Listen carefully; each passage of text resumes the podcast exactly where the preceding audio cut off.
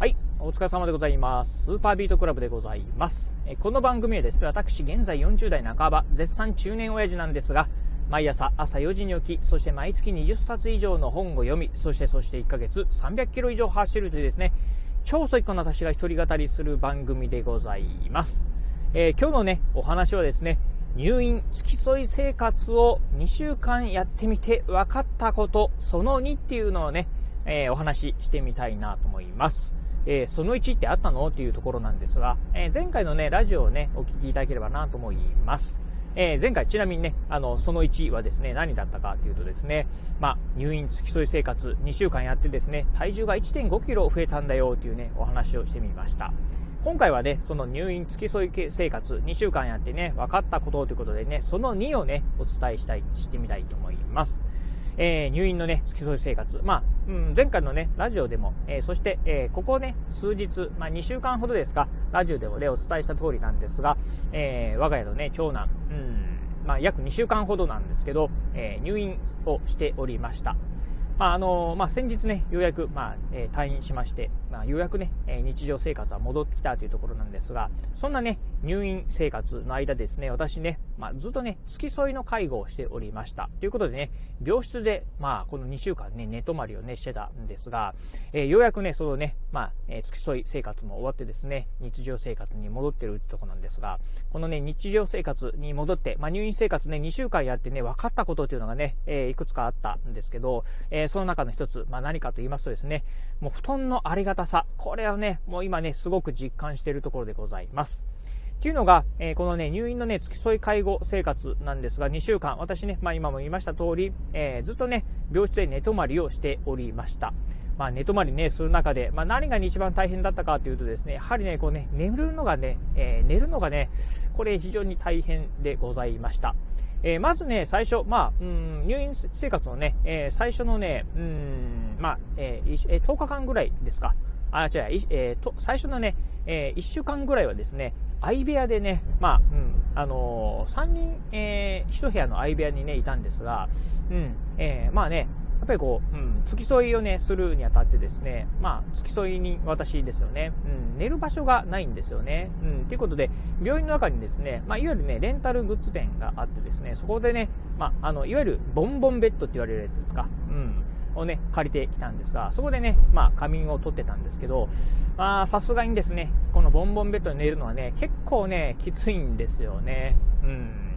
あの、やっぱりね、なんていうんですかね、こう、たあの、自分の体重でね、こう、体がね、沈んでいくんですけど、寝返りとかが打てずにですね、なんかね、寝ててもね、背中がね、むちゃくちゃ痛いんですよね。うん。で、もありますし、あとね、やはりね、まあ、え相部屋ということもあってですね、まあ、いろんなね、ごそごそという音がすると。えー私もね、どちらかというとね、一度寝るとですね、まあ、熟睡するタイプではあるんですが、やはりね、まあ、周りの物音がね、気になるっていうのもありますし、あとね、定期的にね、ま、看護師さんがね、巡回に来てくれるんですけど、やっぱりね、その時、あの、す、ごくね、あの、物音を立てずにですね、えーまあ、入院中の子供のね、様子なんかをね、とかね、点滴をしてましたんで、点滴の状況なんかをね、見たりとかね、してくれてたんですが、やっぱりね、そういうのもね、来られると、やっぱりね、こうね、ふとね、こう、やっぱり目が覚めてしまうんですよね。うん、っていうところでね、なかなかね、えー深い眠りにつけなかったっていうところでございます。そして今度ね、個室に移るとですね、まあ、えっ、と、入院、えー手術後にですね、個室に移ったんですが、今度ね、個室になるとですね、一応あの、長机がね、えーあるんですけど、まあ、お見舞い患者用のこう、長椅子って言えばいいんですかね、があるんですが、えーまあ、ベッドはね、一応返却はしたんですけど、長椅子でね、寝ようと思って、長椅子でね、まあ、えー夜はね、寝てたんですが、これがね、やっぱ硬くてですね、えーさっきのボンボンベッド以上にですね、なかなか寝れね、寝れなかったんですよね。うん、特にね、深い熟、まあ、深い睡眠というのはね、できなくて、結構これがね、まあ、辛かったなというところなんです。ということで、まあ、2週間ぐらいね、そんな、まあ、生活を送ってて、まあ、最、最後の方はね、後半はかなりね、まあ、慣れてはきたんですが、やはりね、朝起きると、結構ね、体の、特にね、背中を中心に、節々が痛いなっていうふうにね、感じておりました。そしてまあね、日中もね、なんかね、やっぱりこう、うん、睡眠がな、たあの結構ね、えー1日にね、7時間か8時間ぐらいは寝てたんですけどね、うん。なんですが、やはりね、睡眠時間もね、なんか、まあ、睡眠時間はあるんですけど、睡眠の質があんまり良くなかったのかどうかわかんないんですけど、日中もね、なんかね、こう、眠いな、ぼーっとするなっていう時はね、よくありました。うん、なんですが、えーようやくね、2週間ぶりにですね、自宅に帰ってきて、まあ、自分のね、布団で寝るとですね、まずね、うん、爆睡ですね、本当。うんあのー、夜ね、まあ、うん、寝て、えー、そして朝起きるまでですね、もう全く、もう一瞬もですね、えー、目が覚めることはないっていうような状況でございました。えそしてね、うん、まあ、なんか、あの、病室の中っていうのはね、一定にね、こう、温度が保たれてるんで、そんなに、暑くはないんですけど、やっぱり自宅に帰ってくると結構ね、寒いなと思ったんで、まあ、毛布にね、くるまってね、寝てたんですが、朝起きるとですね、汗びっしょりかいておりましたということで、まあ、うん、まあ、汗かくのがね、寝てる時に汗かくのがいいかどうか、なんともわからないとこあるんですけど、まあね、ほんと爆睡してたなと。まあ、ほんとね、布団がね、もう気持ちよく、まあ、快適でしたね。うん、っていうところでは、まあ、ほんとね、これはね、良かったなというふうにね、思った次第でございます。まあ、すごくね、もう、えー、今日もね、まあ、今、朝ね、ラジオ収録してるんですが、本当ね、えー、目覚めばっちりでですね、今日はね、バリバリ仕事できるなというようなね、感覚でございます。やっぱりね、布団っていうのはね、これね、うん、大事だなというのはね、改めて思った次第なんでね、まあ、正直今ね、うん、私が使ってる布団もね、あんまり、あの、いい布団ではないんでね、なんか、もうちょっとね、柔らかい布団がね、あの、すごくね、今ね、使ってる布団がね、硬いんでね、うん、まあ、布団っていうよりもね、あの、えっ、ー、と、布団、布団マットっていうんですか、がね、すごく硬いんでね、うん、もうちょっとね、あの、いいものが欲しいなっていうふうに思ってるんですが、やっぱりね、睡眠の質をね、高めるっていうのは、うん、まあ、日々のね、生活、えー、していく中ではね、やっぱりこれね、して、えー、睡眠の質を高めるのはね、うん、えー、日々の日常生活の中でも、やっぱりね、まあ、活動、行動がね、変わってくるかなと思うんでね、これはね、本当ね、大事だなというのはね、この2週間、えー、まあ、仮眠、うん、付き添い介護生活をしててですね、改めて感じたところでございました。ということでね、まあ、皆さんも、あのー、まあ、もしね、こう、付き添い介護なんかをされるとき、ね、もし、まあそういったね、場面が出た場合はですね、まあこれね、あのー、まあ当然ながらね、この病、えー、ね、病人のね、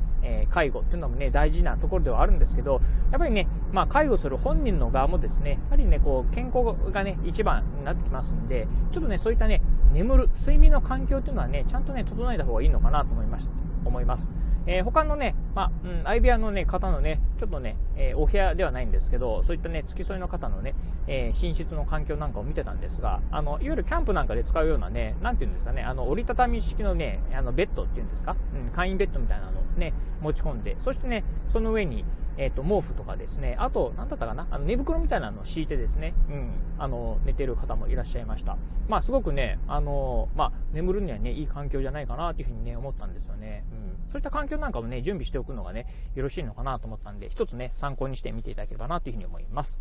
はい。ということで、今日はですね、えー、付き添い介護生活2週間やってみて分かったこと、その2というのをね、ご紹介させていただきました。えー、今日のお話、面白かったな、参考になったなと思いましたら、ぜひラジオトークでお聞きの方、ハートマークやニコちゃんマーク、そしてネギマークなんかありますよね。あの辺をね、ポチポチポチと押していただければなというふうに思います。えー、またですね、お便りなんかもお待ちしております。えー、今日のお話、まあ面白かったな、参考になったなとかですね、うん、あのー、ぜひね、えー、私も、まあ、付き添いのね、介護生活やったことあるよとかっていう方いらっしゃいましたら、ぜひラジオトークの方からもね、お便りをくれますし、またね、ツイッターの方からリプライなんかもね、いただければなというふうに思います。えそして最後、今もね、言いました通り、私、ツイッターもやっております。ツイッターの方はこのラジオの配信情報以外にも、あと YouTube だったりブログなんかも毎日配信更新しております。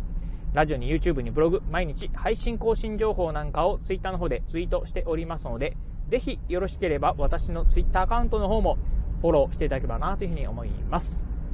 はい、ということで今日はこの辺でお話を終了いたします。今日もお聴きいただきましてありがとうございました。お疲れ様です。